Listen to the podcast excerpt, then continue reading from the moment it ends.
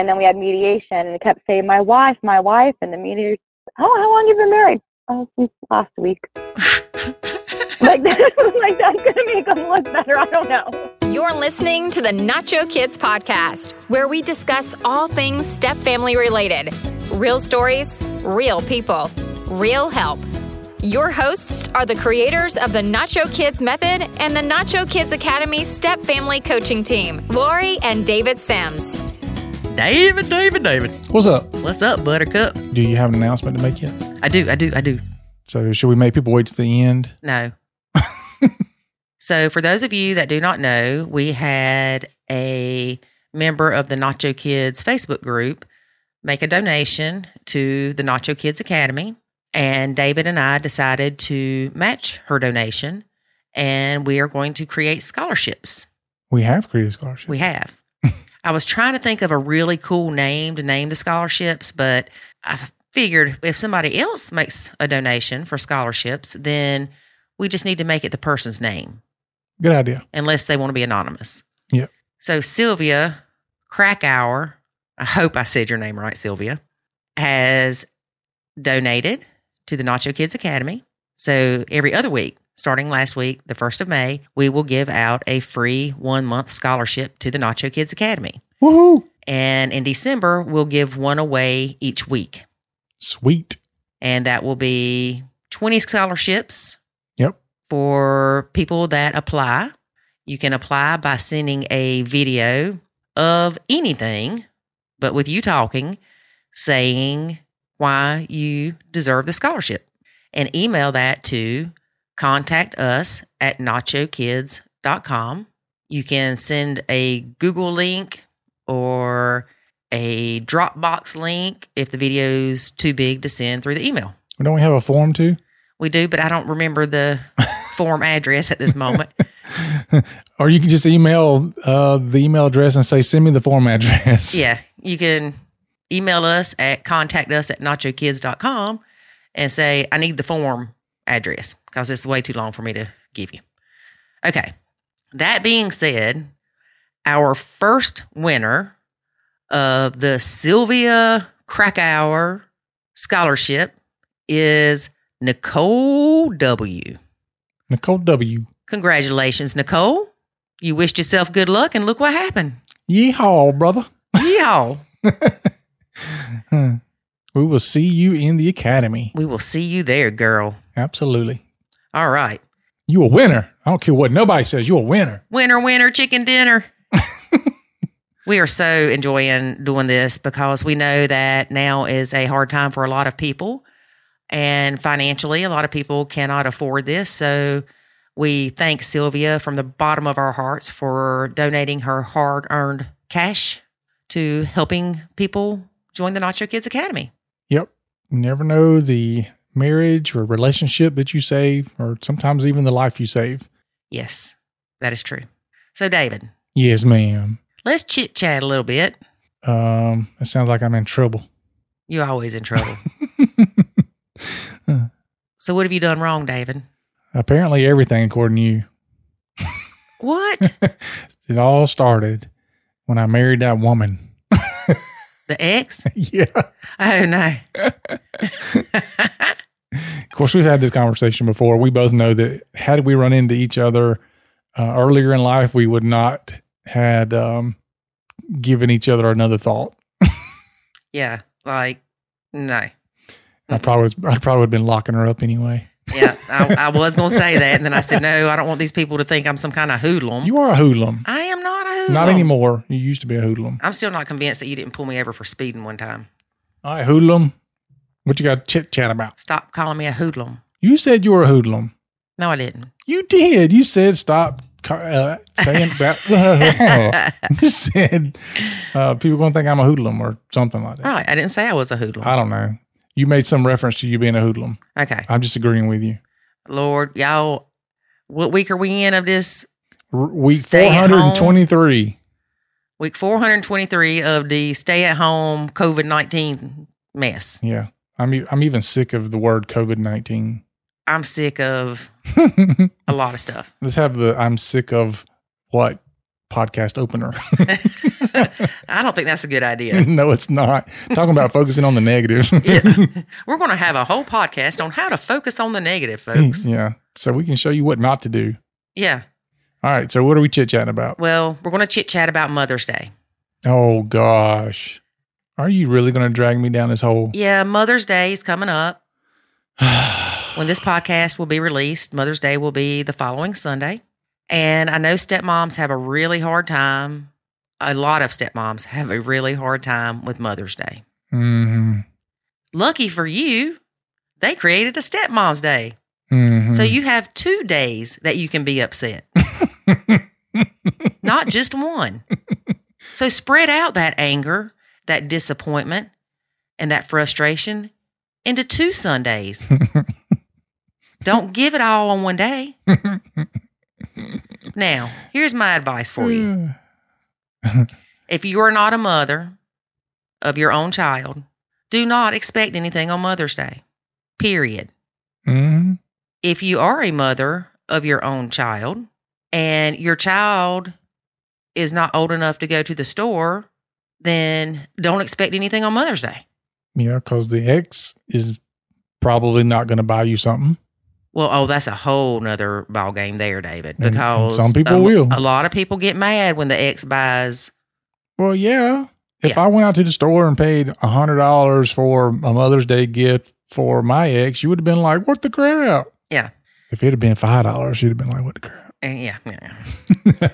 but you did take the kids to get their mom something, yeah, absolutely, I did. right? Mhm. It's not her new things place to have to take the kids to get her something for Mother's Day because they're not his kids. right. Right.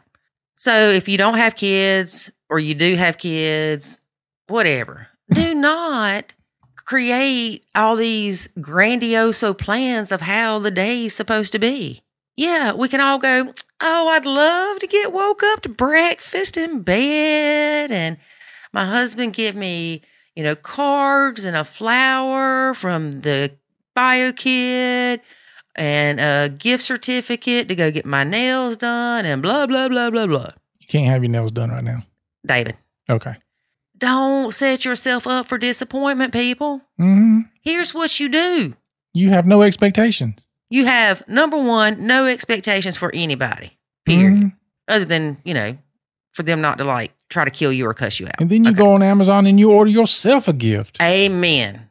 You go on Amazon and you order yourself something. I knew that she was going with this. because you can't really go to the stores right now in most places. If you can, then go to the store, go shopping. But create your own day, create your own happiness. If y'all, this is just her way of telling me that she's going to order her something for Mother's Day. She probably already ordered it. no, you and Jackson's supposed to get me the big George Foreman grill this year. The big George Foreman grill. Yeah. Yeah, I had to take him last year to the store and watch the painful process of him trying to pick out something for his mama. God Oh him. Lord. He's so sweet. Anyway, Yeah. So on stepmama's day, don't wake up and think your stepkids are going to recognize you. don't wake up and think that your husband is going to recognize stepmother's day from his kids for you or from him. Because number one, he probably don't even know what stepmother's day coming up, There's not a stepdad's day. which tells us something. It tells me a lot. And I believe I wrote a blog about this because men don't need, let me rephrase, most men mm-hmm. don't need that recognition like women do. Yeah, they don't Also- need bubble bath. Most men don't jump all in and try to parent the stepkids Mm-mm. like the stepmom does. Nope. So again, holidays, they stress me out for y'all. Yeah, because all y'all gonna be in the Facebook group whining and crying about how terrible the day is and nobody recognized you and all that. So But it's- basically, we're just saying, look, it's probably going to be that way. So don't set yourself up for failure. But it's not just Mother's Day or Stepmother's Day. It's Easter. It's Mhm. Halloween. Mm-hmm. It's Thanksgiving. Mhm. It's Christmas. Mm-hmm. Create your own happiness. Get you Amazon Prime. Get your Amazon account Make you a wish list. And when holidays start coming up, go in there a week before and buy yourself something. Yeah. And and call Dinner Dash or whatever it's called, Grubhub. Tell them to deliver your breakfast. And then you grab it and jump into bed. And birthdays, that's another one. You take care of yourself. Take care of yourself, people. you know, a lot of people will go, Yeah, I got a card from him for Mother's Day, but that's it. See, they ain't even happy. Well, what about this? What if what if I take Jackson to the store and we get you something for Mother's Day? Am I also expected the very next week to get you something for stepmother's day? I have no expectations. Good, because you ain't getting nothing. Don't think I won't text your kids and say, Don't don't forget stepmother's day is coming up. but see, that is where nachoing has brought me. I can text his kids or send them a Facebook message and go, Hey, guess what? Stepmother's Day is coming up. But you know what? Last year I didn't tell them. And I think two of them told me Happy Stepmother's Day. Didn't they? Mm-hmm. So those were nice surprises. Look, I don't even get happy birthday from them half the time. So if you're getting stepmother's day, then great. Yeah. You're doing better than me. But here's the thing don't put expectations on other people. Don't, because they're never going to live up to your expectations. If they get you a card and flowers, then you would have wanted chocolate to go with it, or you would have wanted a gift card to go with it. Now, if you're one of these people that you are just going to be downright miserable when your significant other does not acknowledge you for Mother's Day or Stepmother's Day, you send them an email right now hmm. and you say, Mother's Day is coming up. Well, you might not want to email them because you only got two days from the time you listen to this. Leave them a note. Mother's Day is coming up. These are the things that I want and expect you to get for me. not just the things you want. You have to be specific and say, and I expect you to get these for me. Don't beat around the bush. I want to talk to somebody who does that. My niece. Seriously? Yeah, she would. She is- Remember, she wrote my mama thing for what she wanted for her birthday and told my mom if she couldn't have that, she didn't want nothing at all. Yeah, but that's Yeah. not a step family Yeah. thing. But still, I, I don't know. I you get my if- point. Yeah, They're not think if mind wrote- readers. if you wrote me a note like that, I don't know. Well, would you rather me not leave you a note and tell you what to get me, and then you get me something and me be unhappy and pouty and moany Yeah, about it, I, or I think the whole I expect you to do X Y Z. I think I would be like, you know what? I expect you to do a lot of stuff too. And here's your note back. well, you know what I'm saying. You, you know what I'm getting at. yeah, I know what you're getting at. Um, yeah, yeah, They're not mind readers, I, I get it, but or or give them a list of five things and say pick two. I mean, if you, said You, said know, this is like Panera bread. Pick two. if you said something like it would be it would be nice if I got something for Mother's Day from you, and here are some things that I would find uh, grateful to receive. Okay, so then Dave, I would then I would probably be apt to get you some. But you tell me I expect you to get me Okay. something from this list. so David's wanting to sugarcoat it, y'all. I'm not saying sugarcoat. I'm saying be tactful. Okay, apparently I lack that sometimes. Well, I don't always have it either. But come on now. So, I also don't like people tell me what they expect me to do.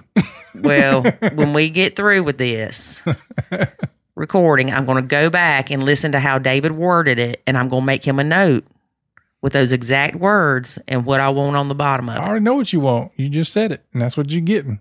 No, you don't know. You're getting whatever I get you, and that's it. No, no.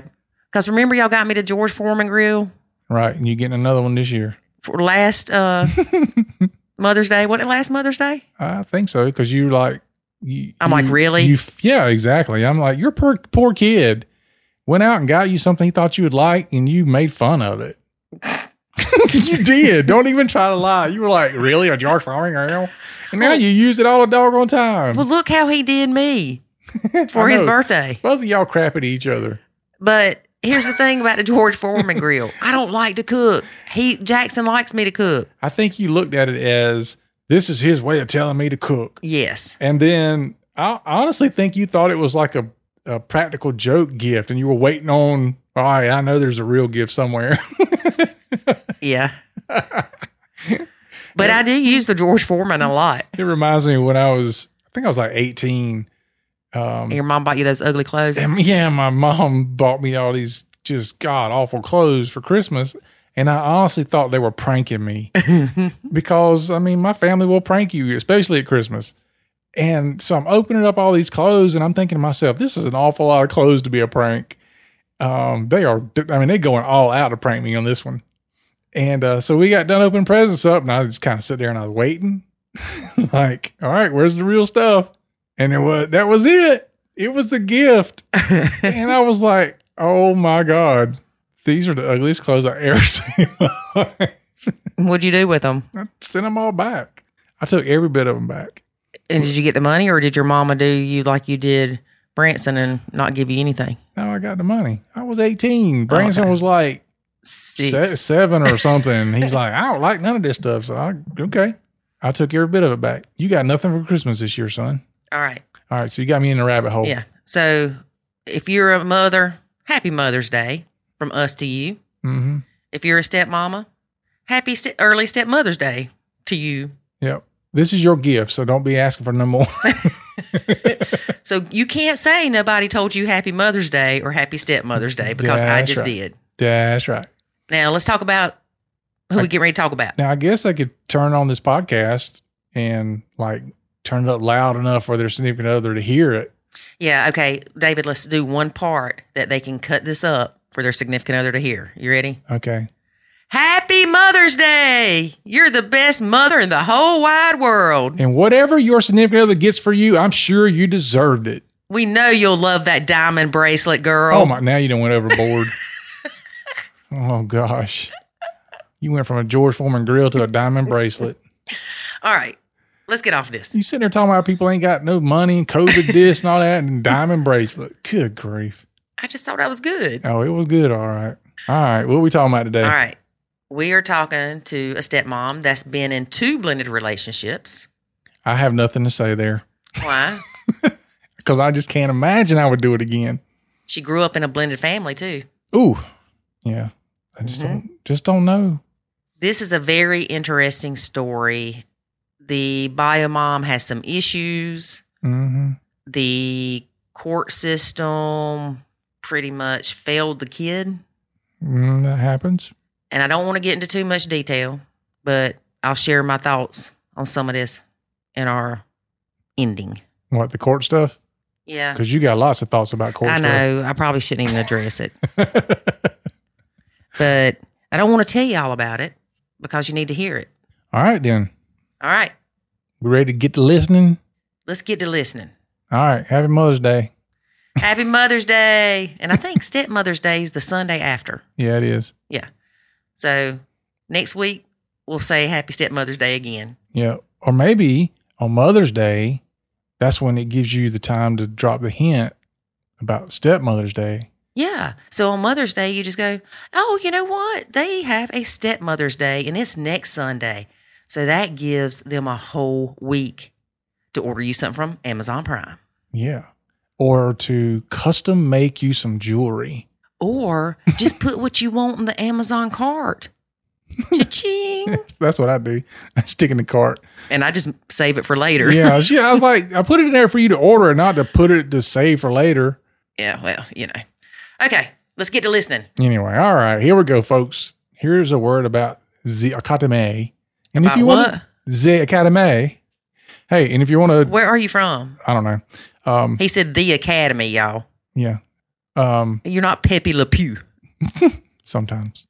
But if you want to join the academy He's stinky. for free, then apply for our scholarship for free. At contact us at nachokids.com. For free. Okay, David, that's enough. There is a way to save your sanity and your relationship, and it's called the Nacho Kids Academy. In the Nacho Kids Academy, you will learn the skills and knowledge to properly nacho, techniques to handle step family challenges, ways to improve your communication, and much, much more. Visit NachoKidsAcademy.com and sign up today to join other step parents who are seeing the life changing benefits of nachoing. Again, that's NachoKidsAcademy.com. Today we have stepmom Megan. Hey, Megan, how are you? I'm great. How are you, Lori? Doing good. So tell us a little bit about your blend. Well, my current blend, we're about almost three years in. Um, we're not engaged or anything. We're just dating, living together. We moved into our current house a year and a half ago. Um, we I have a stepdaughter who's going to be 12 in February, and then I have a bio daughter who's going to about to be 10, and then a little seven-year-old daughter, bio daughter that just turned seven. Oh, so you got your hands full with girls. Oh yes, my boyfriend's very annoyed by that. We had to get boy dogs just to kind of even it out a little bit. Yeah, it's funny you said that because David and I, um, you know, David had four boys and I had a boy or have a boy, and um, so we got a girl dog, and we call her our her our dogged her. That's cute. Oh, and she's spoiled rotten girl too. Oh, mine is too. He's my my baby. We all pretty much have our own animals, and I'm not planning on any more kids, so he's my baby. So I do spoil him. Yeah, you know, it's funny though. I think when we got a dog, of course, I had already um, disengaged for about a year with the kids, and then started re-engaging. And but when we got a dog, it's like it was something we all loved. So it was really weird. It's like almost Yeah. the dog brought us together. Well, that's good. Yeah. I think that can work. yeah. you know, family animals like that, but he's more mine. I don't like not even my bio daughters touch him. My baby. Leave my dog alone. hmm Constantly, I'm yelling out, "Why are you taking him off the leash? Leave him. He's fine." yeah. So you said that your current blend. So you were in a previous blend. Yes, I was. Um, it wasn't the greatest relationship for my bio daughters, um, but he had a bio son. It was my stepson. I think he was 14 when we broke up, and then he had two little boys that were the same age as my girls. So when he had all the kids, it was like we had two sets of twins. Oh wow. It was a lot. What were your struggles in that blend? Um, a high conflict bio mom with the youngest two. Um, she didn't want to be with dad, but didn't want dad to be with anybody else, and kept the boys from him. So it was constant court things. Um, he also was verbally abusive and an alcoholic. So once I came to that realization, it was this is not a good environment for my kids. You realized he was an alcoholic? Mhm. Yes, ma'am. You're the second person that has said that once they were in the relationship, that's when they figured out this person was an alcoholic. In hindsight, did you see signs? I think we just jumped into it too quickly. He moved into right after, like days after we met, he moved into a condo around the corner from me. Mm-hmm. And so he would go home at night. So I didn't really see it until he moved into the house for about a year. And I, mean, I don't think he was really hiding it. I just wasn't paying attention to how much beer he was drinking Right. until my we started going to family functions and people started commenting. Yeah.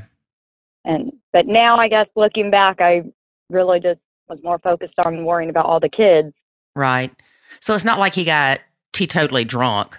No, just drinking every day, the 12 pack a day. I mean, that's kind of a lot. Yeah.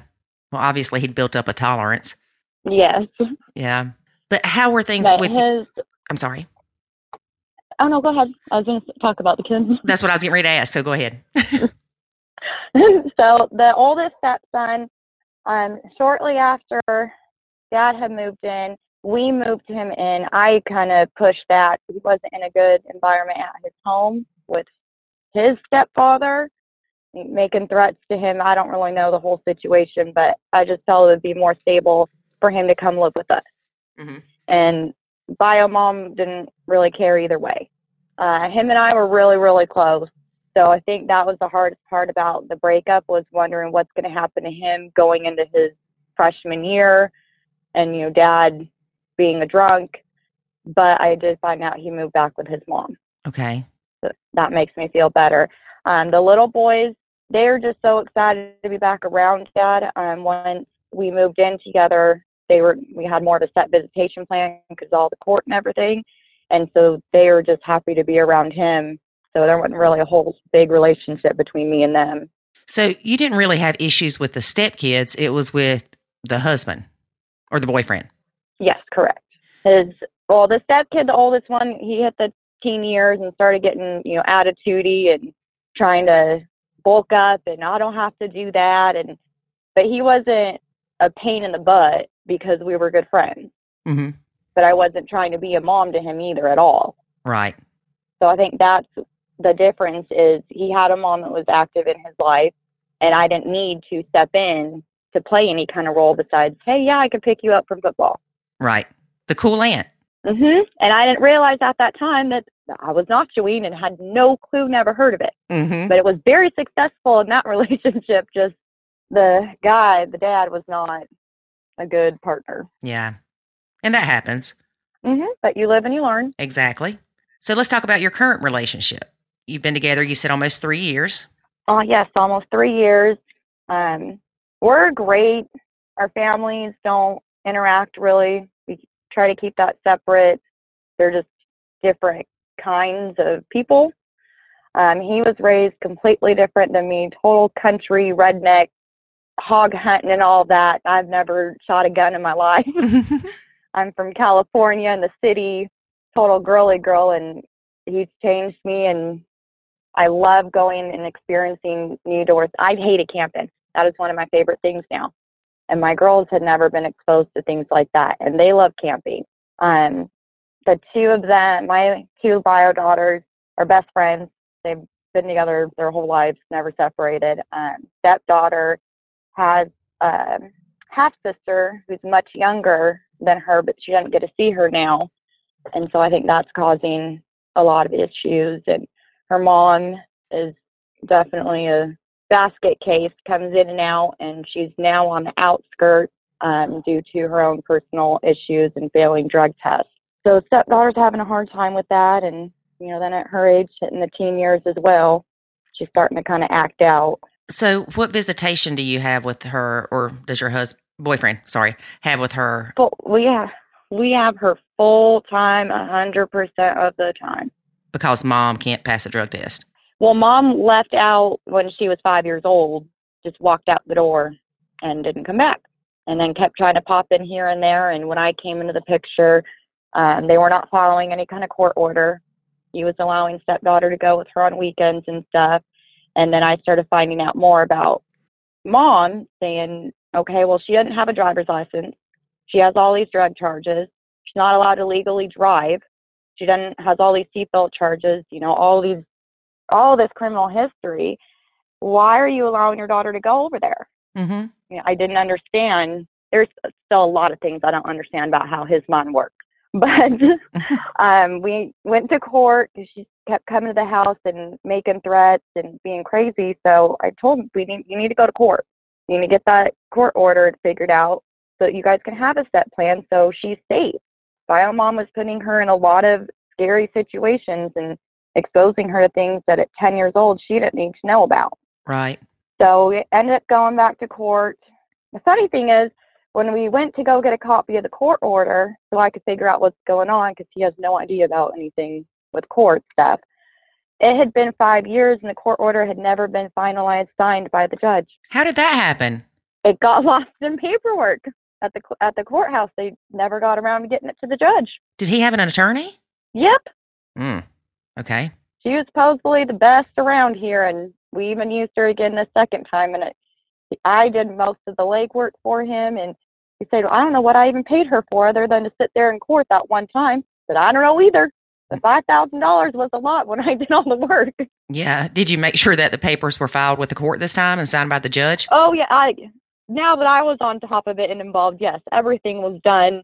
Child support's even taken care of now. He is owed back pay from her from the original date, which was over five years ago now. Wow. But all all that paperwork is now squared away. It took some time, but we got it squared away. She got set visitations. They started um, the weekend after July 4th, and the judge had ordered her to take a drug test. With the holiday and the place that she was supposed to have the drug tests done is going to be the same place as the supervised visits were happening. hmm And the lady said, Well, I can't do it before the scheduled visit, but we'll do it on Tuesday. We all said it was fine because she really looked clean and sober in court. There were some things that I questioned, but I was trying to have faith. Um, we got, it was such a weird thing how the visitation is going to go. It's done in chunks of three months that leads up to her getting her first, third, and fifth weekends overnight. But a lot of it is supervised. Okay. But she's allowed a little bit more unsupervised each time. So we went in October when the attorney finally got everything done and all the writing to go get it signed off. Well, Biomom, first of all, did not appear in court. Two days before court, we found out that she had done that drug test and failed it, and the supervisor of the facility was withholding the information and allowing visits to continue. And then the judge had also given us permission to request the drug test two times a year from Biomom, and Biomom refused to do it. So when we went to go get the final order signed, she already had two failed drug tests to get her. Okay, wait a minute. The place that she took the drug test did hid that information? Correct. Did they not get in trouble for that? No, I was really, his attorney wasn't worried about that and didn't bring that up when we went to get the paper signed. But it's that, that's the court orders, like that's the place the court orders all visitations to go to. So it was very surprising to me that that wasn't brought up. Yeah, I would think that it would be imperative that the judge knows that, considering that's where people go for their supervised visitation. I agree. I also believe that we didn't have a fair judge. Um, she was new, a new judge, first of all. Second of all, once Biomom brought up her sobriety, the judge completely changed her demeanor and everything. She started talking about her own personal life and how her son's a recovering addict. And I know it's so hard. I'm so proud of you for being sober. Gave her pamphlets um, about free uh, meetings that she can go to and stuff. It just totally seemed inappropriate in the middle of our custody court hearing. Yeah.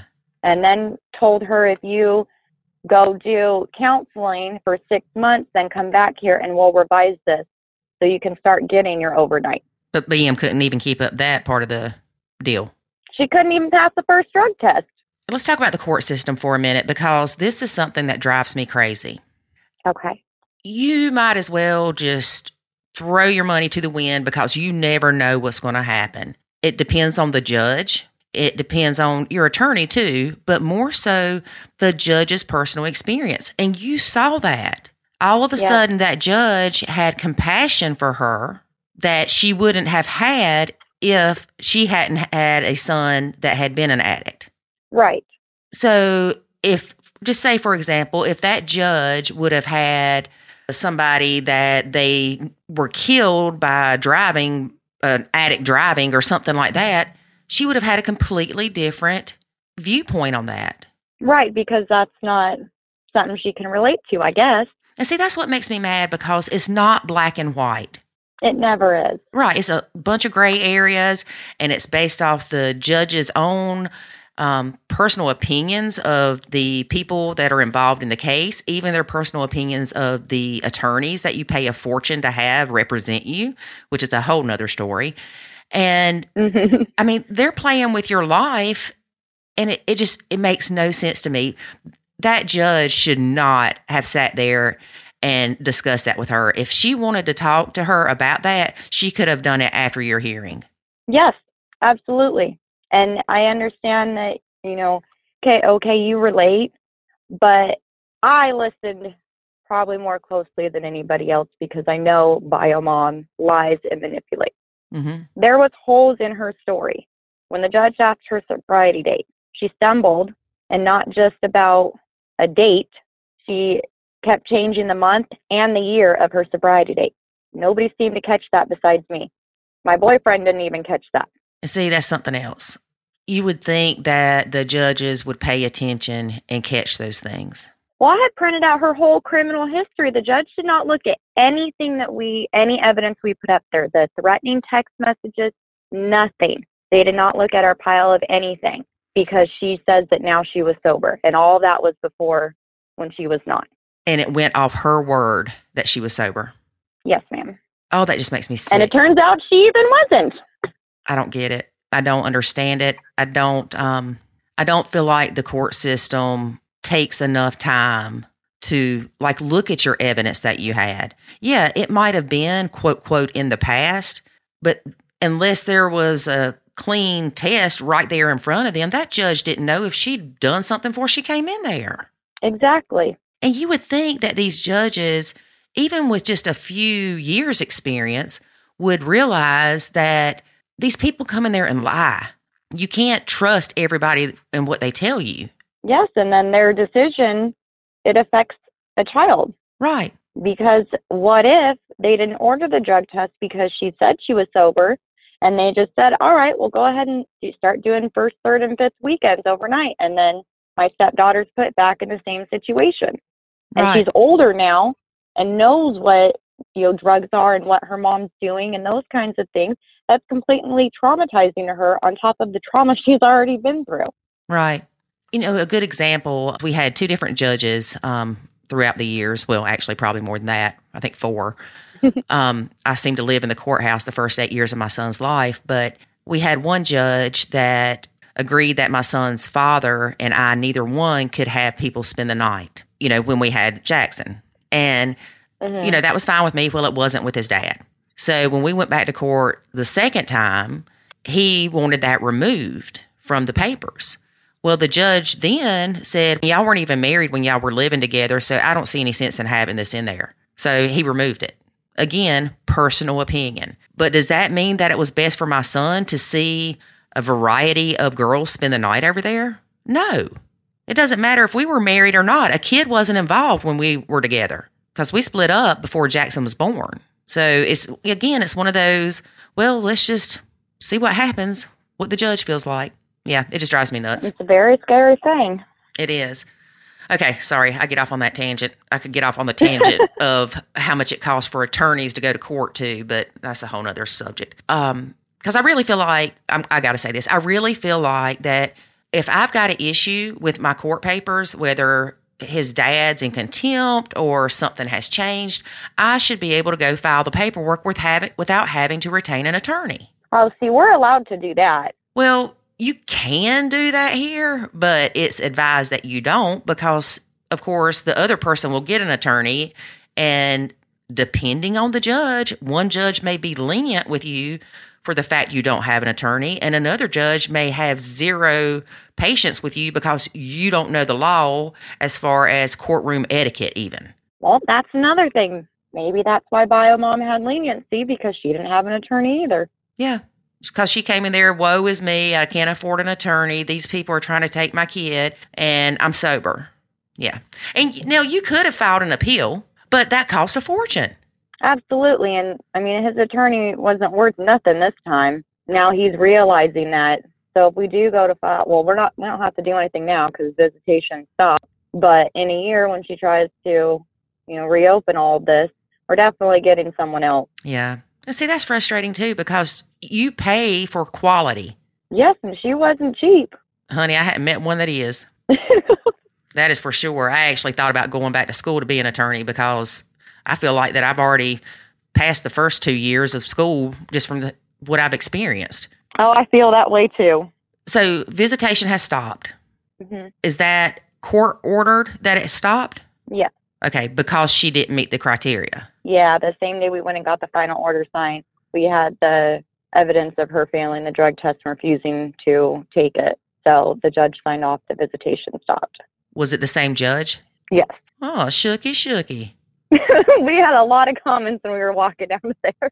Oh, I'm sure. And we didn't even finish, or the attorney didn't even finish explaining the whole situation. She just said she failed, you know, the drug test and refused to take it. So, and the judge was already signing off on stopping visitation before the attorney finished asking.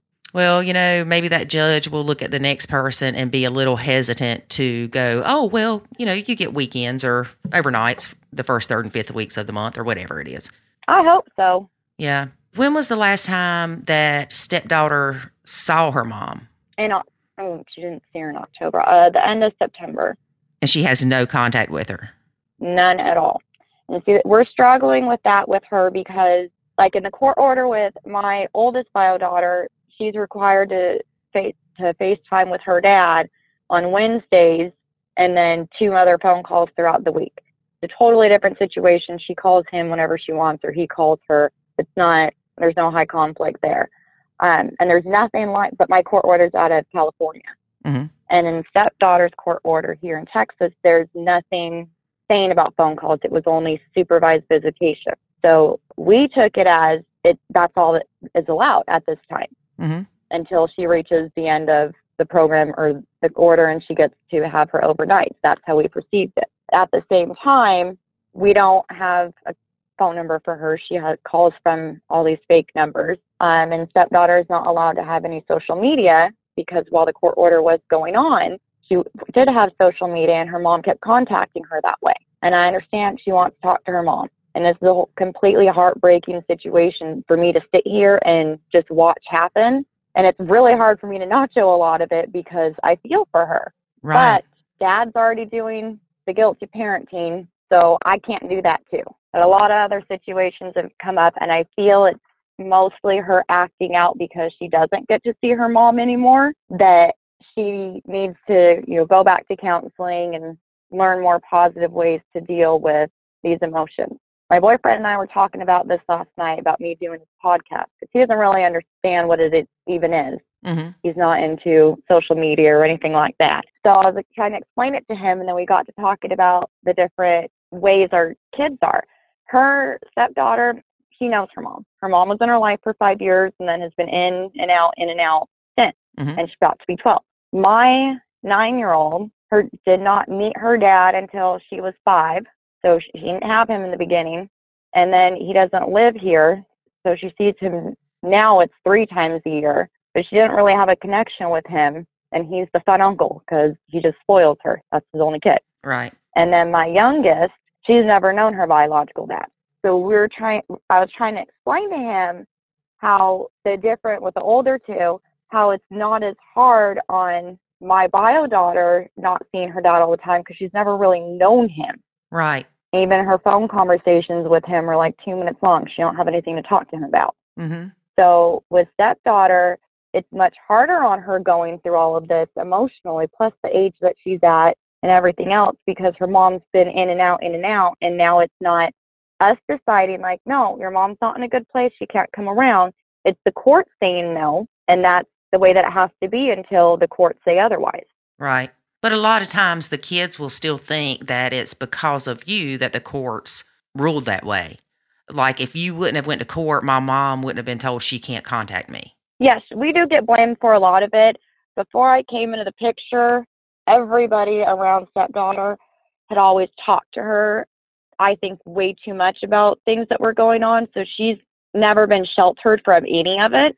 Mhm. She's always known her mom's been an addict. She knows that her mom's been in and out of rehab, all of it. And I think that that's probably why she is a lot more mature than other kids her age. But since I've been in the picture, I've been trying to, okay, well, we don't need to tell her that part of it. We don't need to tell her that part. We can leave that out. And so when it happened that she failed the drug test, we waited on telling her for a, little. We had probably three visits she had missed at that point, and we just made excuses mm-hmm. because we didn't want to break her heart. Right. We knew we were going to have to tell her, but we didn't really, we just didn't know how to do it. So she, one day he had picked her up from school and she was just bugging him and bugging him and bugging him. And I had got home and he's like, she keeps asking me, I don't know what to say. I said, well, why don't you go get the court order then so she can see what it says and then we can explain it. Mhm. Well, I should have known better because he has no filter. And I should have sent him to go get the court order, but I went to go get it. And by the time I came back, he had already told her. So she's bawling her eyes out. He, he has no filter. He doesn't have any empathy or sympathy. I don't know which one it is, but he just bluntly is like, Your mom messed up. She failed the court the drug test and now the court's cut off visits. I'm sitting there. We could have eased into this a little bit better. I mean, now she's over here bawling her eyes out. Like Mhm. it's sad. it is sad. So we t- we talked to her about it and stuff, and now I think that it's been. Well, honestly, she was really upset and crying, and then 20 minutes later, she's back on her PlayStation laughing with her friends. Right. So I feel like she's kind of used to it, which is even more sad. Is she in any type of counseling or anything? She was, and then her mom cut off the insurance. That's a, the whole nother thing. But her mom had cut the insurance, so we just got that squared away. So he is literally calling today to make an appointment for her because there's been a lot going on, and I feel she needs a more positive way to be expressing things Mhm. and someone to talk to that. You know, I mean, she tries to talk to dad, and dad just, well, your mom's a drug addict. I don't know what to tell you, kind of thing. And she, you can't just sit and say negative things about the other parent. That's going to be their parent for the rest of their lives. You can't change it. Right. But unfortunately, it's not saying negative things, it's saying the truth. I I agree, but I think you could say things in like a more beat around the bush. Like I just when I have conversations with her, it's hey, your mom's not in a good place right now. When she gets back on track, you know, we'll figure it out and you'll be able to start keep seeing her again instead of sitting there saying, well, your mom's a drug addict. I don't know what to tell you. No, I can't fix her. I just feel that there's nicer ways you can say it because the kid's are already so hurt from everything that's gone on. Right. I see your point. I do see your point. But at the same time, part of me feels like that stepdaughter needs to know that her mom is a drug addict. She's very aware of it. She's known her whole life. Like I said, everyone around her has always been very open, too open with her. But her mom's also put her in situations that people have had to be too open with her. hmm You can't change it. She knew that she was a drug addict before your husband came out and said it, or your significant other. Oh yeah, Yeah. she's known her whole life. Yeah. But he, he could have had a little more tact about it. That's what I'm saying. I I wasn't even gone for two minutes. I knew exactly where the papers were, and I come back and she's bawling. I said, "What happened?" He said, "I told her." I was like, "Oh man." Yeah. You're like, oh, man, why did you do that? but she seemed okay and she hasn't even asked about her mom that I've heard of since. Um, I'm back to pretty much 100% not showing right now. I was getting back in. We were in a good place, and then things started happening, so I I've stepped back currently.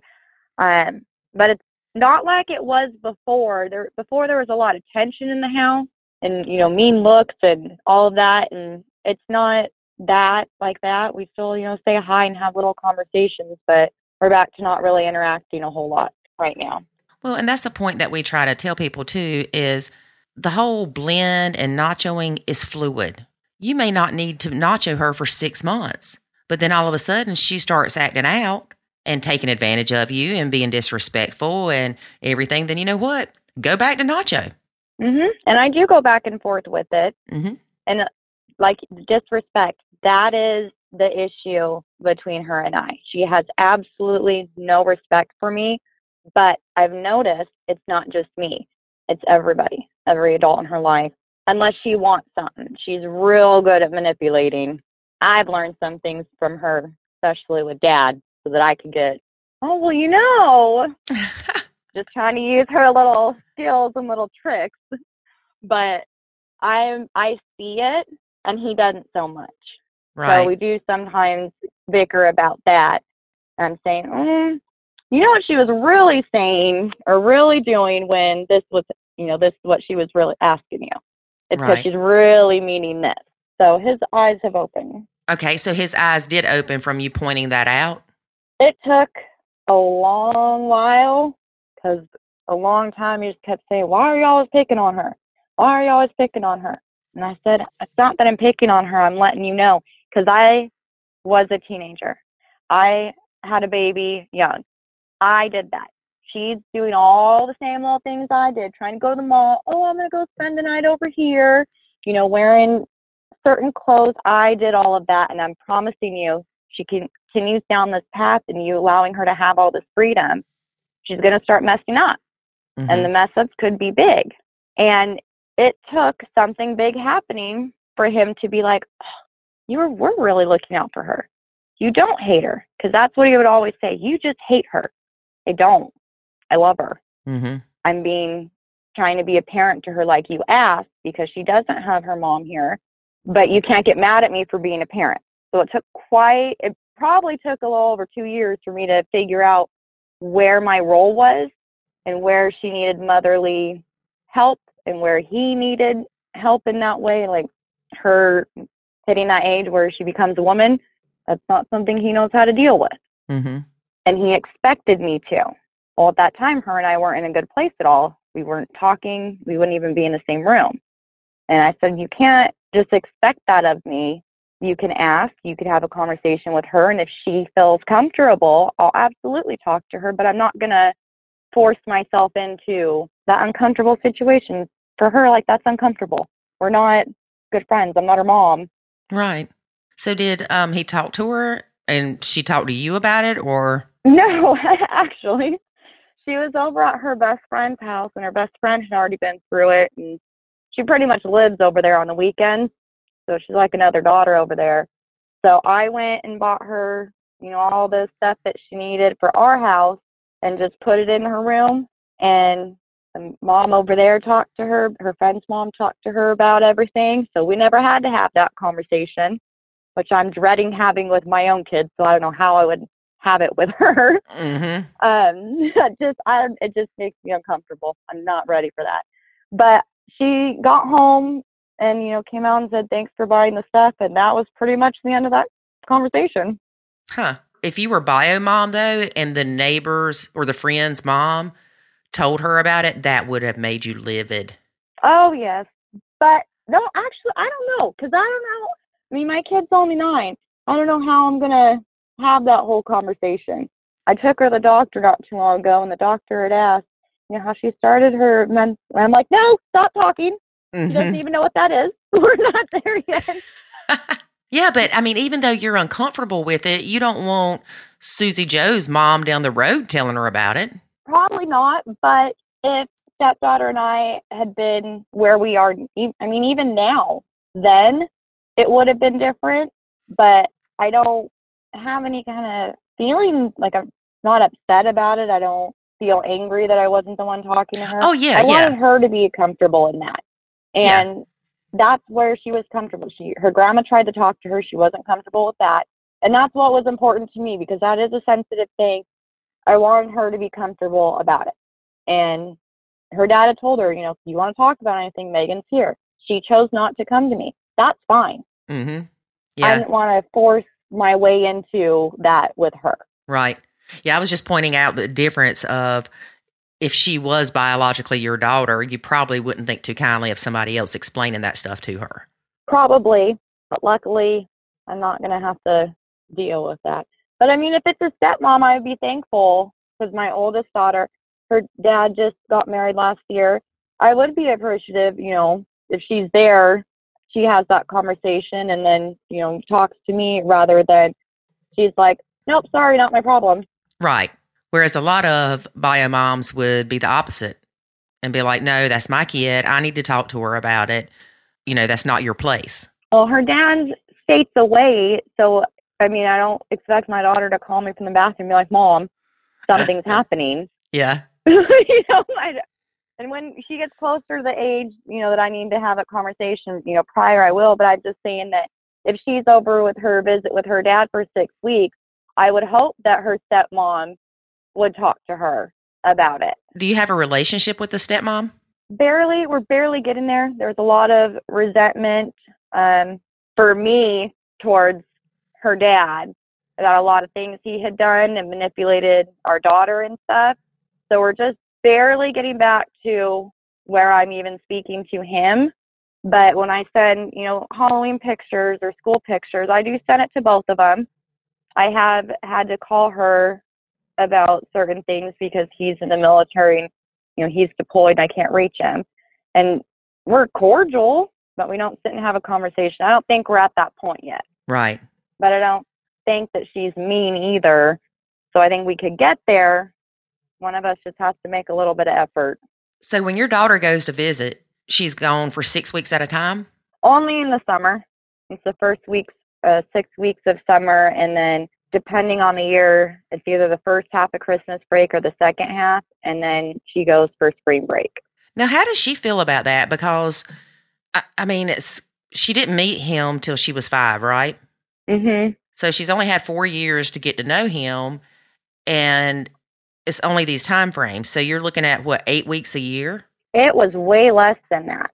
This just started this um, past year. We went back to court, and I think it was more because of stepmom pushing him. So when the first court order was done, um, they ordered the child support and all that. And it was six weeks consecutive or non consecutive throughout the year because he's in the military. Mhm. And he was to come to Texas for the visit. And at that point, I wasn't in, or I, I was, I was with that um, ex boyfriend. But him, Biodad and I are in such a good place. You know, we've been friends for 15 years that, yeah, come stay at my house. That's fine. And what, you know, don't go get a hotel. You know, just rent a car so you could, you know, go hang out with her because I work. But we were good friends. And then even after that ex and I had broke up, I still, yeah, come to my house. You can stay here. You know, he goes and stays with my mom. Even his dad that lives out here, grandpa comes up and he Mhm. stays at my parents' house. It's a completely different situation than with stepdaughter in that side. Right. With, and my boyfriend can't wrap his head around all this. Yeah. Well, it's understandable because he hasn't experienced that side of it. mhm. That it can be good. Oh, yeah, it can be. It doesn't have to be bad blending, you know, having step families and bio dads and bio mom. It doesn't have to be bad. It can be good. hmm It definitely can be. But your daughter has no reservations about going, like when she's getting ready to go for the week at Christmas. She's not like, I don't want to go, or, She, oh, well, all visits were out here first um, for quite a while. He wasn't even using the six weeks that he was being allowed. Um, but he did come and she was fine. And the first time that she had to fly to go visit him, she was nervous, but she was excited because she wanted to go on a plane. Mhm. and they were going to be going to Disney World and Universal Studios. So she had all these things to look forward to. So I don't think she was really nervous. Um, but she was only going for a week at a time. So when the courts changed for her to have six weeks at the beginning of summer, this summer was the first time, she was definitely freaked out. I put her in counseling because she just started acting different. She's a very like quiet, polite little girl, and she just was being, you know, aggressive, like verbally to her sister, Mhm. just being rude to her and disrespectful. And I put her in counseling to figure out what was going on, and it was she was nervous about going. And then the way it was supposed to be, she wasn't even going to be spending time with her dad because he was in, I don't know, some kind of military schooling. But at first, the first week, she was going to be with grandma, who she knows, and then the second week with her aunt, who she knows, and then the next two weeks, she was going to fly with the step grandparents that she's only met one time that she said were not nice to her. They made rude comments about her clothing and stuff. Um, and then the last week with her dad, I told her, Dad, there's no reason for her to go. The visitation's for you, not for everybody else except you. Right. So we made, you know, some different arrangements and so that made her feel more comfortable that her grandma that she knew, dad's mom, was going to be there longer and then more time with dad, not being moved around all these different places. Yeah, it's almost like they were trying to make accommodations for her to be able to stay that six weeks, and it wasn't, like you said, to see dad. Yeah. And I, you know, I understand he was no schooling and I offered, well, instead of doing it in June, do you want to do it to July when you'll be available? And he said, well, I'm not going to have childcare. I said, well, this gives you more time, you know, the military. I know they have daycare on base and stuff like that.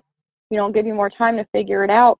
And he didn't want to, so they just made their own arrangements, and she was much better about it. Um, this is the first year she's going to go for New Year's, so she's really excited to be home for Christmas this year, because last year she was gone. But she is talking about. We talked about it Monday actually. Um, she said she uh, wants to join one of these enrichment classes at school, and one of them's a stress educational something. And I said, "What? What are you stressed about? What in your life at nine years old are you stressed about, girlfriend? Like, talk to me." Mm-hmm. And she said, Well, it's home stuff, but it's not in our home. It's at daddy's home. And I said, Well, what stresses you out about there? And she said, Just going and every time he seems like he's trying to get information for that thing with the with the J word, what? And I said, For the judge? And she said, Yeah, for that person. He's always trying to ask me questions and it just makes me feel weird. Mm. And you can't say anything to Biodad about it because then he's liable to turn around and say, Why are you telling your mama that I'm asking you questions? Mhm. And that has happened. That has absolutely happened. But I mean, this whole court visitation change I mean, it's been the same for years. He had manipulated her and asked her a bunch of questions and all that. And so then I got served the court papers and she's freaking out thinking, you know, I'm going to have to go live with my dad. I said, baby, that's never going to happen. Like, you don't need to worry about that. You know, when you go, go and have fun. Enjoy Mhm. the time. Don't worry. But I have her in counseling now to work on how just enjoy your time. Don't stress about, you know, adult things. And I don't talk to her about it. Yeah, it's hard though if she feels like dad's questioning her. Right. But like you said, what am I supposed to say to him? I can't. No, you can't say anything to him, but I'm wondering though, like, has the counselor given any suggestions as to how she can handle that if he starts asking questions and not be disrespectful to him to kind of say, um, I'd rather not answer that, or that's just something that I don't want to talk about. That I'm unsure of. I have my meeting with the counselor in two weeks to get an update right before she goes of where she's at, what's going on, and what I can be prepping her for. I mean, we do have like a code word when someone's listening or she's feeling uncomfortable or she can't answer. hmm We have set that up because he is sneaky sometimes. um, but I don't want her to feel like she can't talk about things or she can't say something because someone's going to be upset. That's not how it should be. I don't want her to be scared to talk. hmm And I Yeah. feel over there that she is, it's just different. Right. But I think she handles it fairly well. Yeah. And it's sad though, because she doesn't have that relationship with him. And then if she goes out there and that's all he's doing, which I'm sure that's not all he's doing, but if he's asking Right. her questions all the time, then to her, yeah, that's all he's doing. There's certain times I can tell he's up to something, and right now he is. And I went to drop them off or pick them up from school or something the other day in the office. In the office, people told me, oh, you know, he called again asking questions, and she heard that. And I think that that's where now she's, you know, nervous about going because it's so, you know, she's going in just a couple weeks, and now she's aware that he's asking questions, so she needs to, or she's feeling worried about what's he going to ask me now. What kind of questions do you know? I think in his crazy mind, well, probably stepmom's mind, they think that they can just keep going back to court every year and try and get custody of her. They went from, you know, the l- little bit that he had that he wasn't using to last year going and trying to get full custody, Oh, wow. that they were going to, yeah, just completely outrageous. but I think it's more her, and now um, she's pregnant. And so I feel, because that was one of the things the judge had, you know, or the mediator had said, well, she has siblings over here at mom's house. She didn't have anybody over there. But it wasn't, that wasn't the deciding factor. hmm But I think in his mind, oh, well, if we have a baby, that'll look better for us. Because they got married two days before we had court. And then we had mediation, and it kept saying, my wife, my wife. And the mediator, oh, how long have you been married? Oh, since last week. like, like that's going to make them look better. I don't know. So having a baby is going to make their life look better. I don't know. But when he starts calling the school, he's up to something. But I just don't want her to like be worried about going. Like, don't be fearful of it. Go, have fun, make your memories. Let me worry about the adult stuff. hmm I try very hard to not talk about it where she can hear, but I also don't listen to her conversations with her dad, so I don't know what kind of conversations he's having with her. Right. But I don't want her to worry, but she's nine years old. She shouldn't be worrying about that. Why does he want her? Do you think that he wants to get her full time because the stepmom is pushing for it or Oh, yeah, to hurt you? not to hurt me because the stepmom is pushing it. 100%. Yeah. 150%. When we first got the court order done originally, um, when she was four, we were living in California, and I told him, I said, I'm moving to Texas, like in three weeks, I'm going. And he had, so he denied having her or being her father and kept like escaping getting the DNA test done and escaping child support. And he'd send military paperwork saying he was deployed a couple days before every court hearing. This went on for four years. Then I contacted his mom because the attorney general's office couldn't get a hold of him.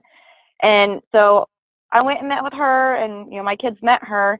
Then the whole court things happened. It all got approved. And I told him, I said, I'm moving to Texas in a couple weeks. Like, this has been the plan. This is what's happening. And he's like, okay, cool. Not a big deal. Then his mom found out, and she went and hired an attorney and signed all the paperwork because she had power of attorney for him trying to stop me from moving. Wow. He had no clue. He was in Japan. He had never even met my daughter at this point. See, that's crazy too. it was crazy. Her her grandma, she only met her like twice for a couple hours each time, and it's so weird because she's a really nice lady. I mean, I've known her the whole time I've known him. I lived with them. Mhm. She's a real nice lady, and she treats my youngest bio daughter like you know she's one of the grandkids too. Every time she sends a card or a present, she sends one for the other one too. Birthday, she sends one for my other one too. So it's really interesting that it started off all this horribly bad Yeah. situation, but grandma has stepped back, and now I feel that it's stepmom pushing him because he doesn't fight me about anything. We don't have any issues because he's not really that involved. Right. And that seemed to be okay with him for years until then he got a girlfriend. Then he got engaged. Then the girlfriend met my daughter. And then now he's like trying to be more involved and be more active, which is good, but I want your intentions to be good. Right. Not because stepmom is pushing for it. Right. I want you to want to have the relationship with your daughter. So I guess the um, mother-in-law or whatever we want to call her trying to stop you from moving to Texas was unsuccessful. Oh yes, absolutely. She at the very end the attorney was like, Well, can I ask about grandparents' rights? And the judge said, What grandparents' rights? She spent six hours with the kid in her whole entire life. There's no grounds for any of that. We're done. Sounds like a better judge than the first one. yeah, well it was also out of a different state. Mm-hmm.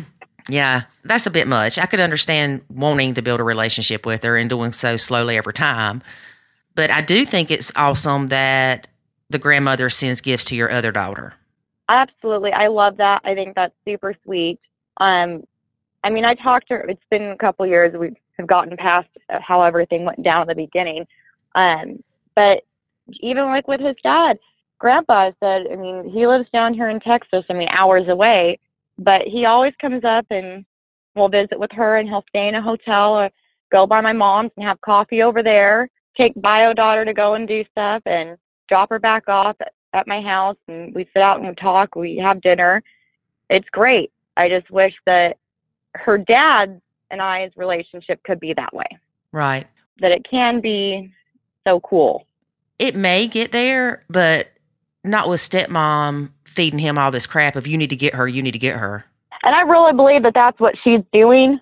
Um, but again, I don't really have a real relationship with her at all to know.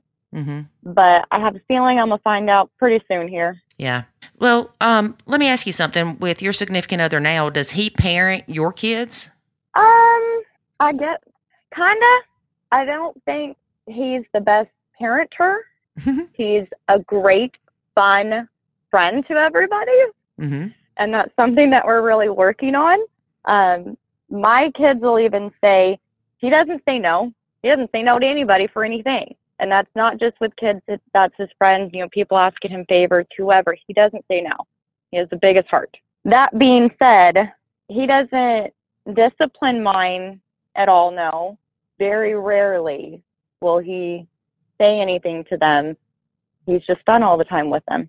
And my youngest is calling him dad now, which just melts his heart Oh. and kind of melts mine too. But um, my oldest one, she didn't. Really quiet and keeps to herself. You know, reads a lot of books and stuff. She doesn't really do anything that she needs any kind of discipline. Mm-hmm.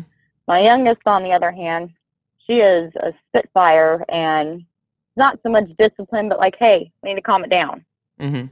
We need to use indoor voices. More of that kinds of things. They're not getting really into trouble, I guess. But he, I mean, he picks them up from school sometimes, but not real like parenting, parenting, I guess. Well, it's really good though that, well, I think it is that it's not like he doesn't parent his own kid, but wants to turn around and parent yours. Yes, I'm very lucky, and I have heard that a lot. That the guilty parent won't parent their own, but they have no problem parenting anyone else's. He doesn't really get into my business with that. Right.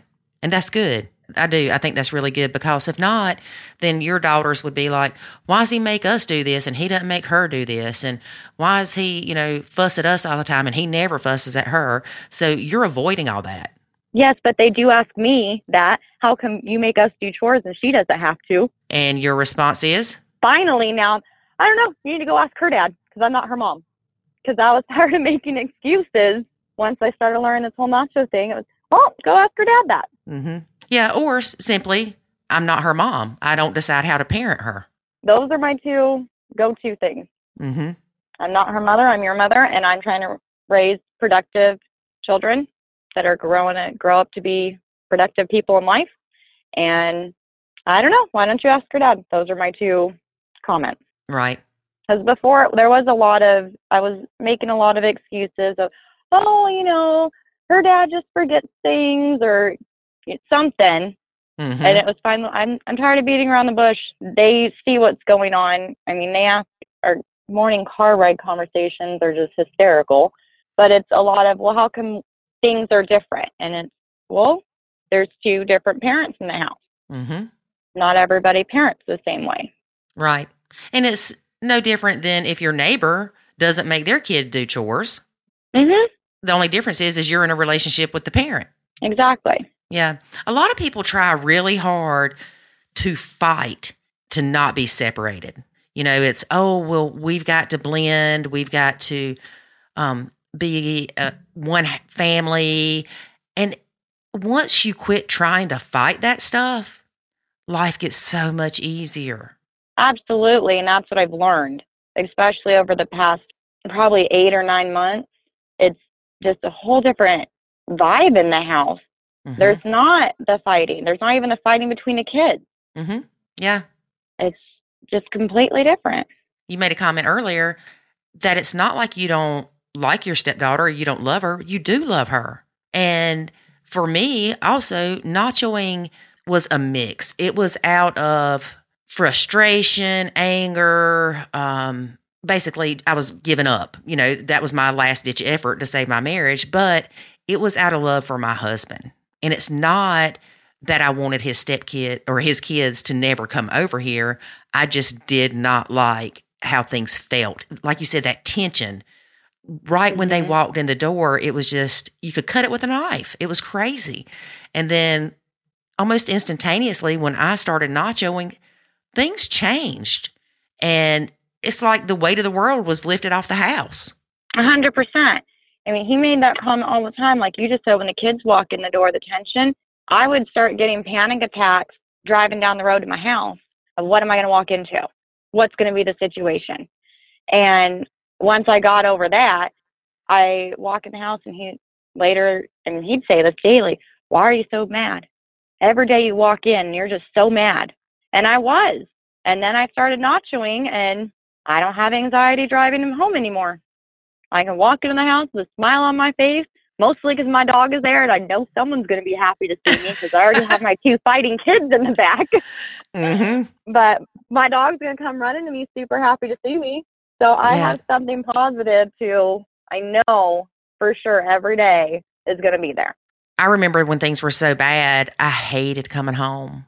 I hated it. Mhm. And the only good thing for me was my son. And the bad thing about that was is my son was so young that you know, the kids could be mean to him one day and the next day he was over it and he wanted to go play with them. Yes. I didn't want him to like them either.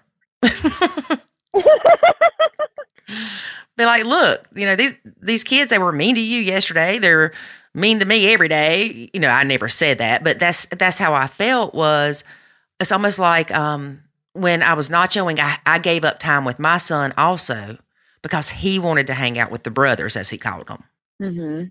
And um, I mean, it wasn't all the time because at that point in time, we had the kids 50 50.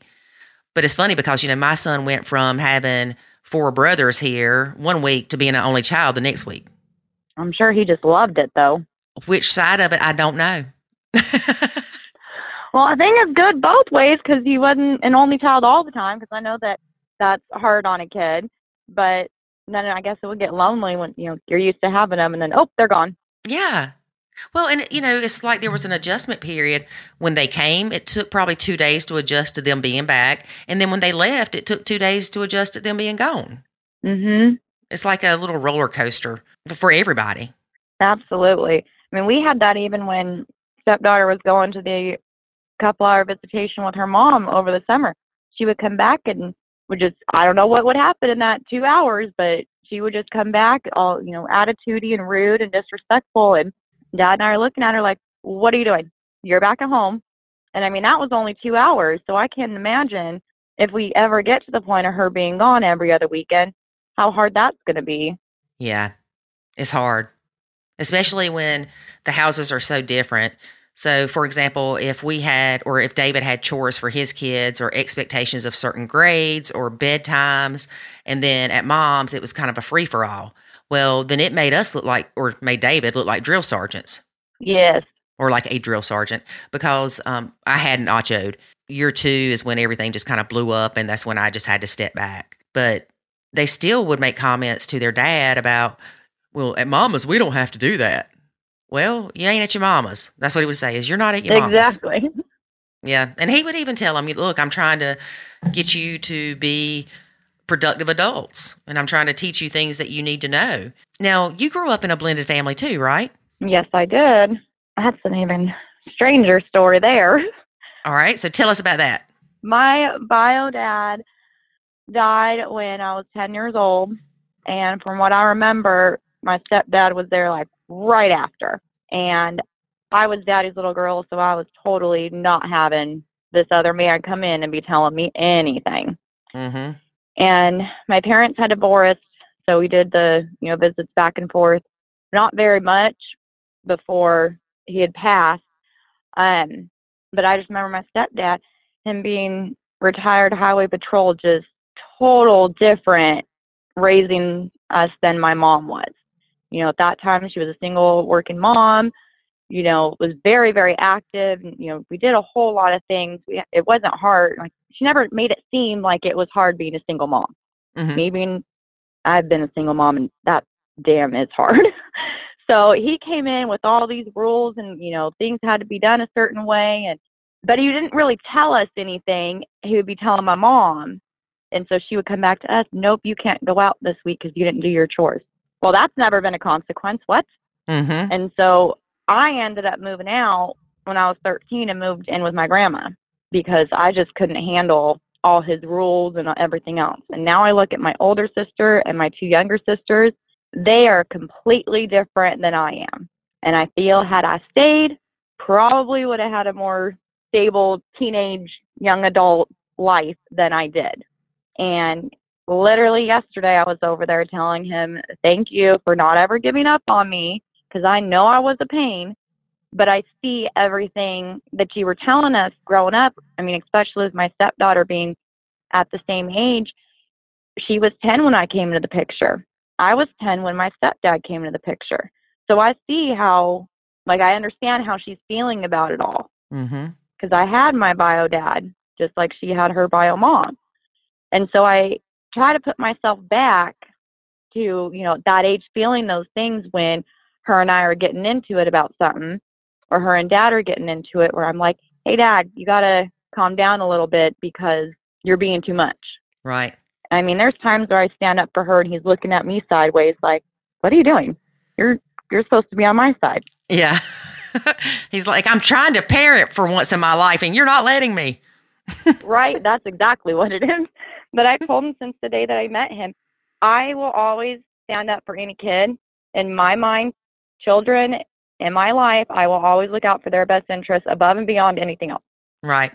That's just how I am. I mean, there's been other things with other family, like nieces and nephews in his family, where I've stood up for them, where I'm getting looked at sideways. But that's just the kind of person I am.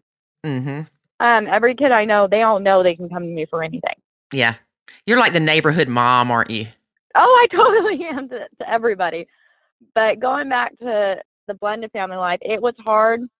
But being an adult now, I look back and I think my dad, I call him my dad now, but my stepdad, I think that he nachoed a lot of things.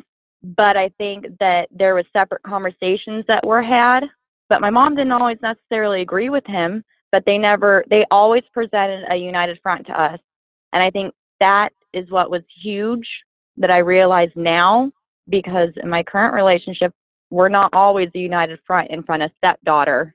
Mm-hmm. We weren't. We're doing a lot better about it now.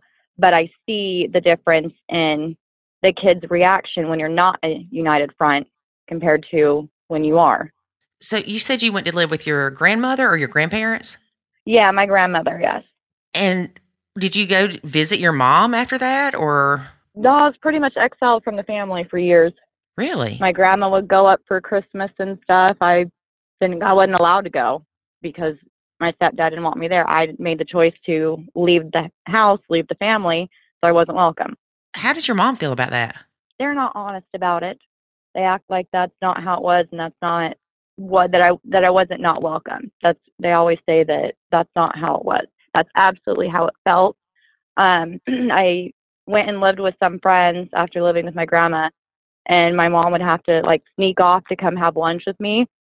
So it absolutely validates that yeah, I was not welcome at that house. Yeah. Because in his mind, you left and you're not coming back.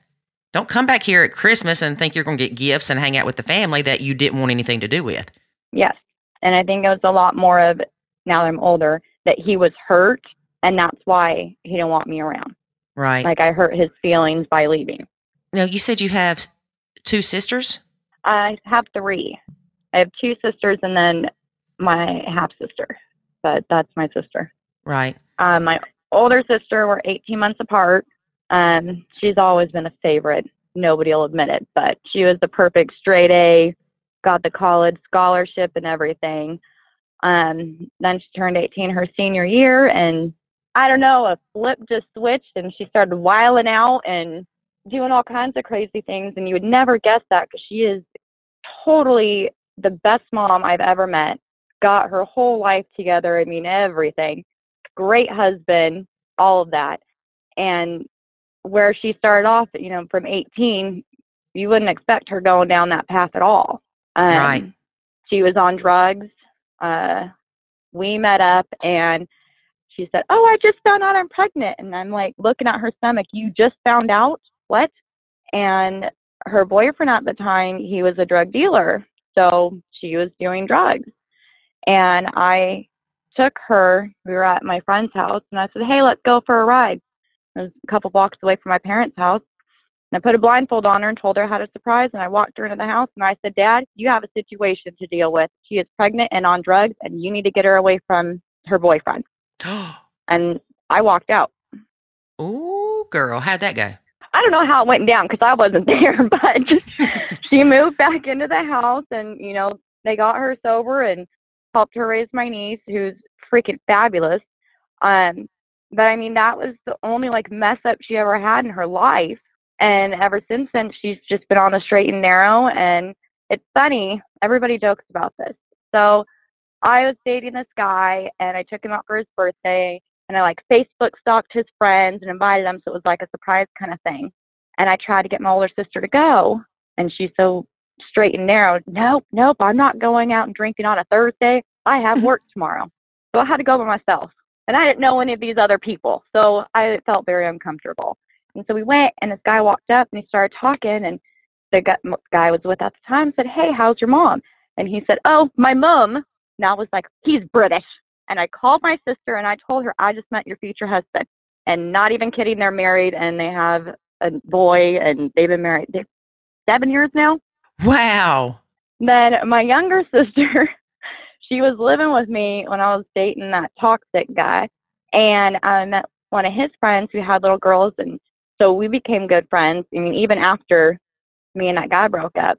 But he came over um, for my daughter's birthday and I was talking to him. And he was a single dad raising his three girls. And they all obviously have girl names, but he calls them all boy names and just pretends they're boys and they, they totally act like it too. It's really funny. But I told called her and I said, "You need to get your butt home to this birthday party because I just met your future husband. They are now engaged." Girl, you're like Cupid or something. And everybody laughs. Well, how come you're not married? And I said, "I'm just waiting, waiting to be asked." okay, so your youngest sister is engaged. She's got two kids. She has no biological kids. Okay. She jumped into being a stepmom of three girls. Ooh. Does she know about Nacho? Oh no, there it I'm there's times where I'm so jealous of that relationship. They just jumped into it and we've been talking a lot more about it because she's real quiet about her home life, but Mhm. we've been talking about it a lot more about how they have navigated through certain situations and he does not correct her about how she does anything. She cooks and she does homework with the kids and makes them do chores and while you guys are eating, I'm going to go and check that you do your chores. And oh, you didn't finish your dinner. You don't get dessert, but your sisters do. And he doesn't say anything about it. And if he has an issue with it, you know, they'll go outside and talk about it. And she's like, look, you told me you needed your kids to have a mom. I'm being a mom. You're not going to sit here and knock me about it. Either I'm in or I'm out. So is their mom out of the picture? No, they're on every other week, but Okay. it's at their mom's house. It's a complete free for all, and I mean she's recovering addict, quote unquote, in and out from what we hear. Right. But yeah, that's your sister's right. And that's where the problem comes in. Is it's fine if you want to parent those stepkids, but if it's causing issues with your significant other, you know, if if the stepmom says, Little Johnny, you've got to eat all your food or you don't get dessert, and dad goes, Oh, it doesn't matter, and gives him dessert. That's where the problems come in. Mhm. And I guess they made that rule, and the first time the oldest one didn't finish it all, the other two did, and so they got dessert. And he said, "Oh no, it's okay." And she said, "Oh no, we made an agreement. We made a rule. We're sticking to the rule." And he said, "Okay, you're right." Good. That's really good. Yeah, so there are times where I'm like, man, you got it so much easier. But she said, no, it's not that. I have to sit down and communicate my feelings and everything with him, which I'm not good about doing. And I think that's where we kind of have an issue in my relationship. My boyfriend, he don't talk about feelings hmm at all, any kind whatsoever. And so I think when I'm trying to, you know, explain things to him, he doesn't understand. Like he, if it's about stepdaughter, he immediately gets defensive. And Of course. be open to what I'm saying. Mm-mm. No, because that parent blinders pop up, and all he hears is you're being mean to my kid. He doesn't. I mean, she could steal something from a store right in front of you, and he's going to be like, "That's not what happened." Oh my gosh, absolutely.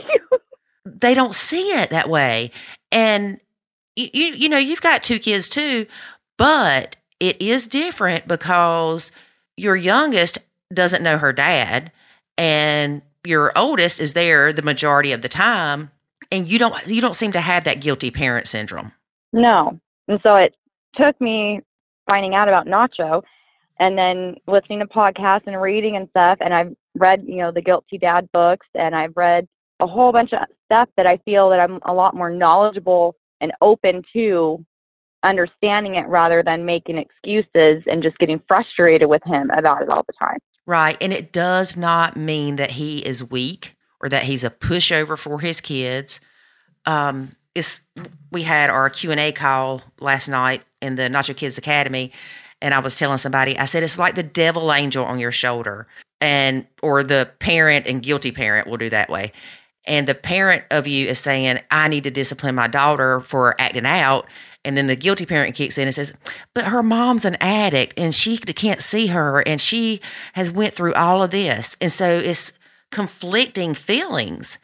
It's easier to give in to that guilt than it is to buck up and be the parent. And girl i'm going to tell you i have guilty parent syndrome too i do and my son only goes to his dad's every other weekend and a week at christmas um, a week in june week in july week in august so um, but before he goes to his dad's or right when he comes back, I don't want to fuss at him.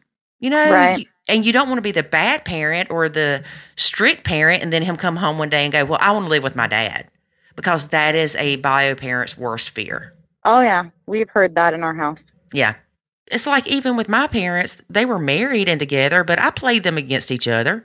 You knew not to Mhm. go ask mama something because she always said no. And I feel that's how stepdaughter is. She always tries to ask him little questions that I can't hear. And it took him having to go to counseling with her a couple times where the counselor's like, Dad, you're the dad. You have a girlfriend. And then the whole mini wife thing came up and he's like, What is this?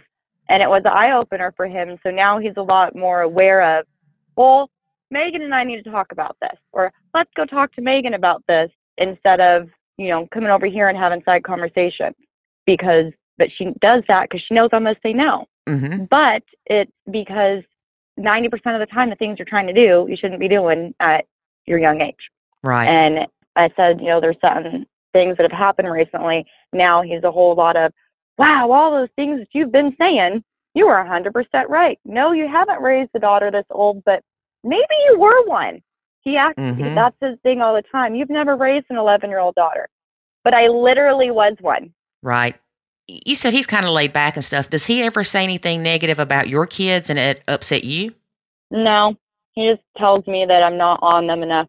I'm not as worried about the things that they do as I am about stepdaughter, but my kids aren't trying to go to friends' houses and trying to go places yet. They're they're at home.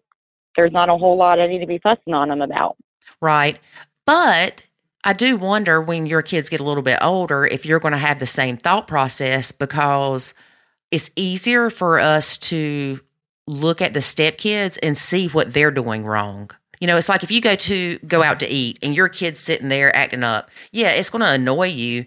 But if the guy behind you or the family behind you, if their kid's acting up, it's going to drive you insane because they're not your kids.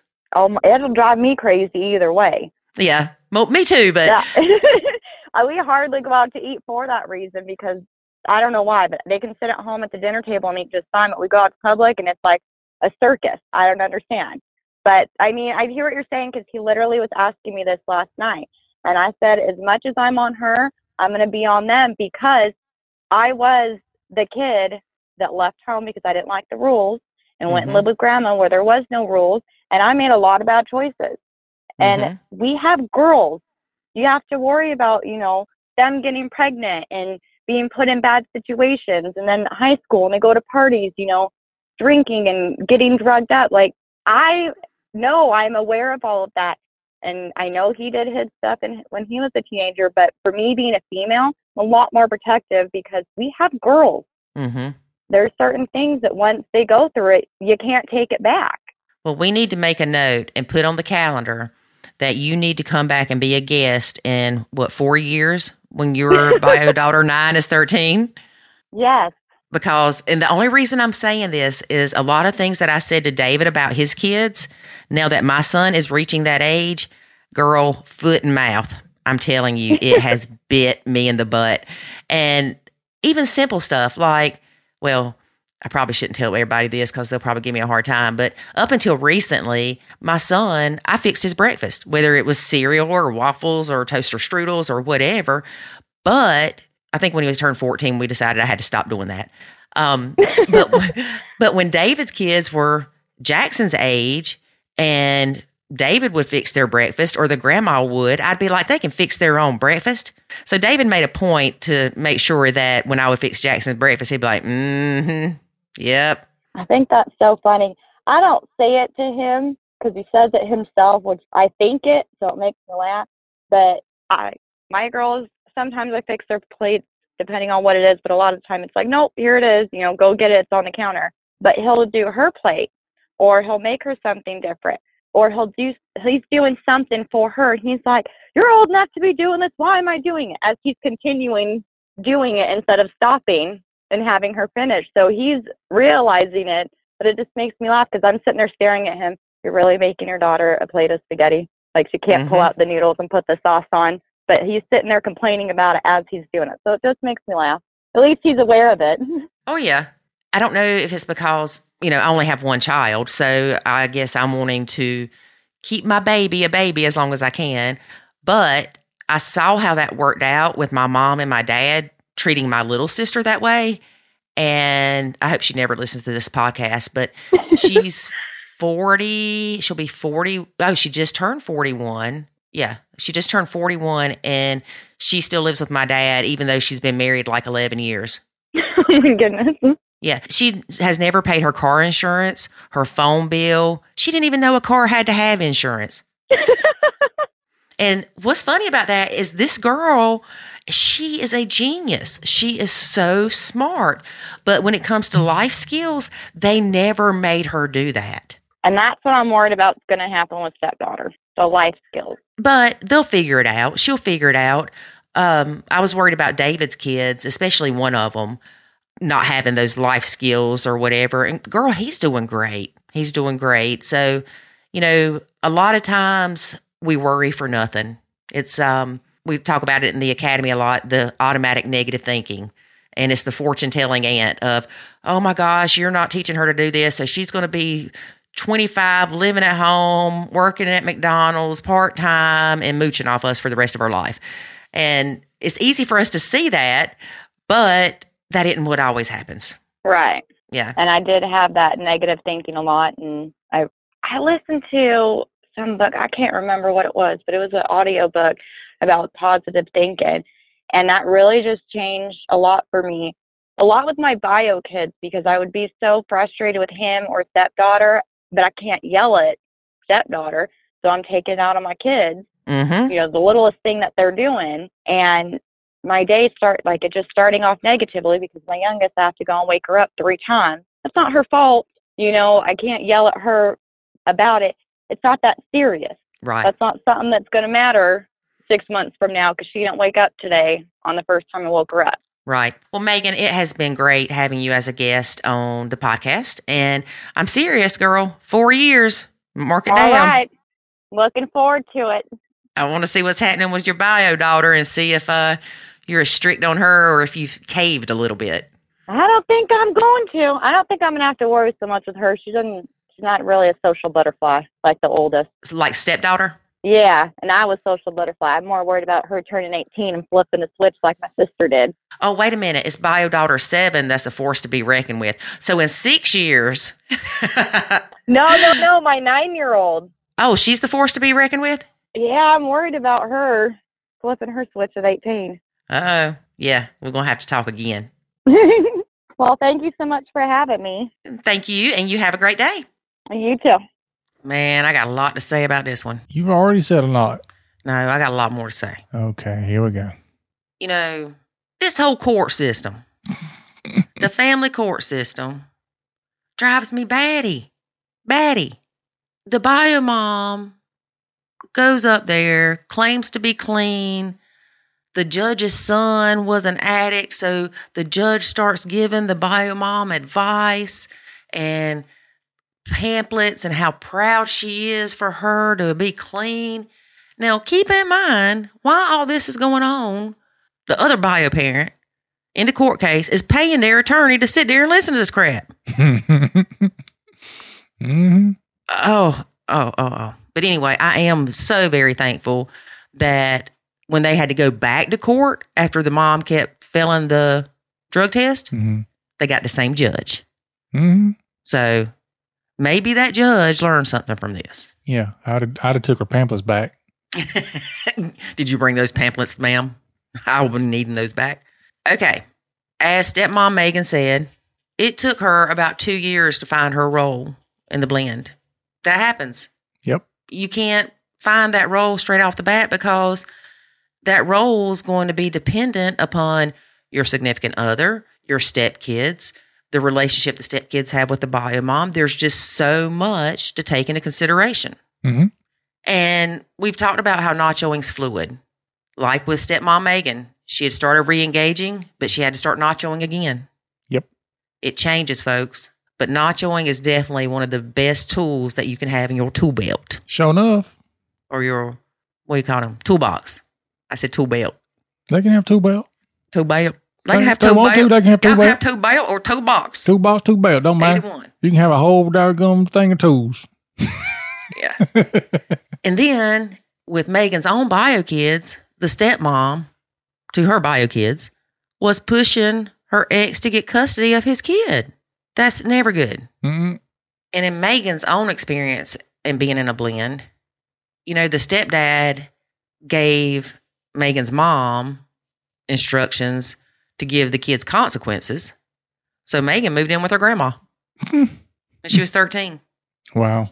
And after she moved in with grandma, she wasn't allowed to go back to the house because she had really made her stepdad and her mom mad. But here's the kicker as y'all heard, Megan now understands that her stepdad was doing that because he cared. Oh, Yes. ain't that sweet? So Megan got a whole bunch of mess going on. Mm-hmm. She's been through a lot. She's been in this blend three years. She's doing good. I wonder if she'll get some for stepmother's day. you know, I should just take out a ad on Facebook and w- you know wish all the stepmothers happy stepmother's day next week. You no, could. I'm not. You make yourself happy. Do y'all not remember the first part of this? I was gonna say you could, but it wouldn't do any good. No, it wouldn't. David, I know you weren't part of this conversation with Megan, but I think it's funny that, or not funny, but ironic that she's the second guest that we've had that did not realize their significant other was an alcoholic until they got into the marriage. Hmm. Let's think about that. No, she did not cause him to drink, like you said to that other lady. I'm just saying. hmm Why do you always think that these people make their significant others drink? I didn't say that. I was just making a scientific hypothesis based on the fact that there is no alcohol before. No, no, no, no, no. There was alcohol before. It was just, Oh, he hid it very well. yeah, Oh, okay. Well, that's different. yeah. So that's different. Yeah. So why would he hide it before? Maybe he was recovering before, and he and she made him slip out of recovery. Yeah, I need to get one of them little violins. That sounds bad. Okay. Um, um, couldn't tell. I thought you stepped on a cat or something. I don't know how to do a violin. That's how it sounds when you play one. I know how to do a fiddle. oh gosh, The devil right. went down to Georgia. He was looking for a soul steal. that is not how fiddle sounds. All right, are you done?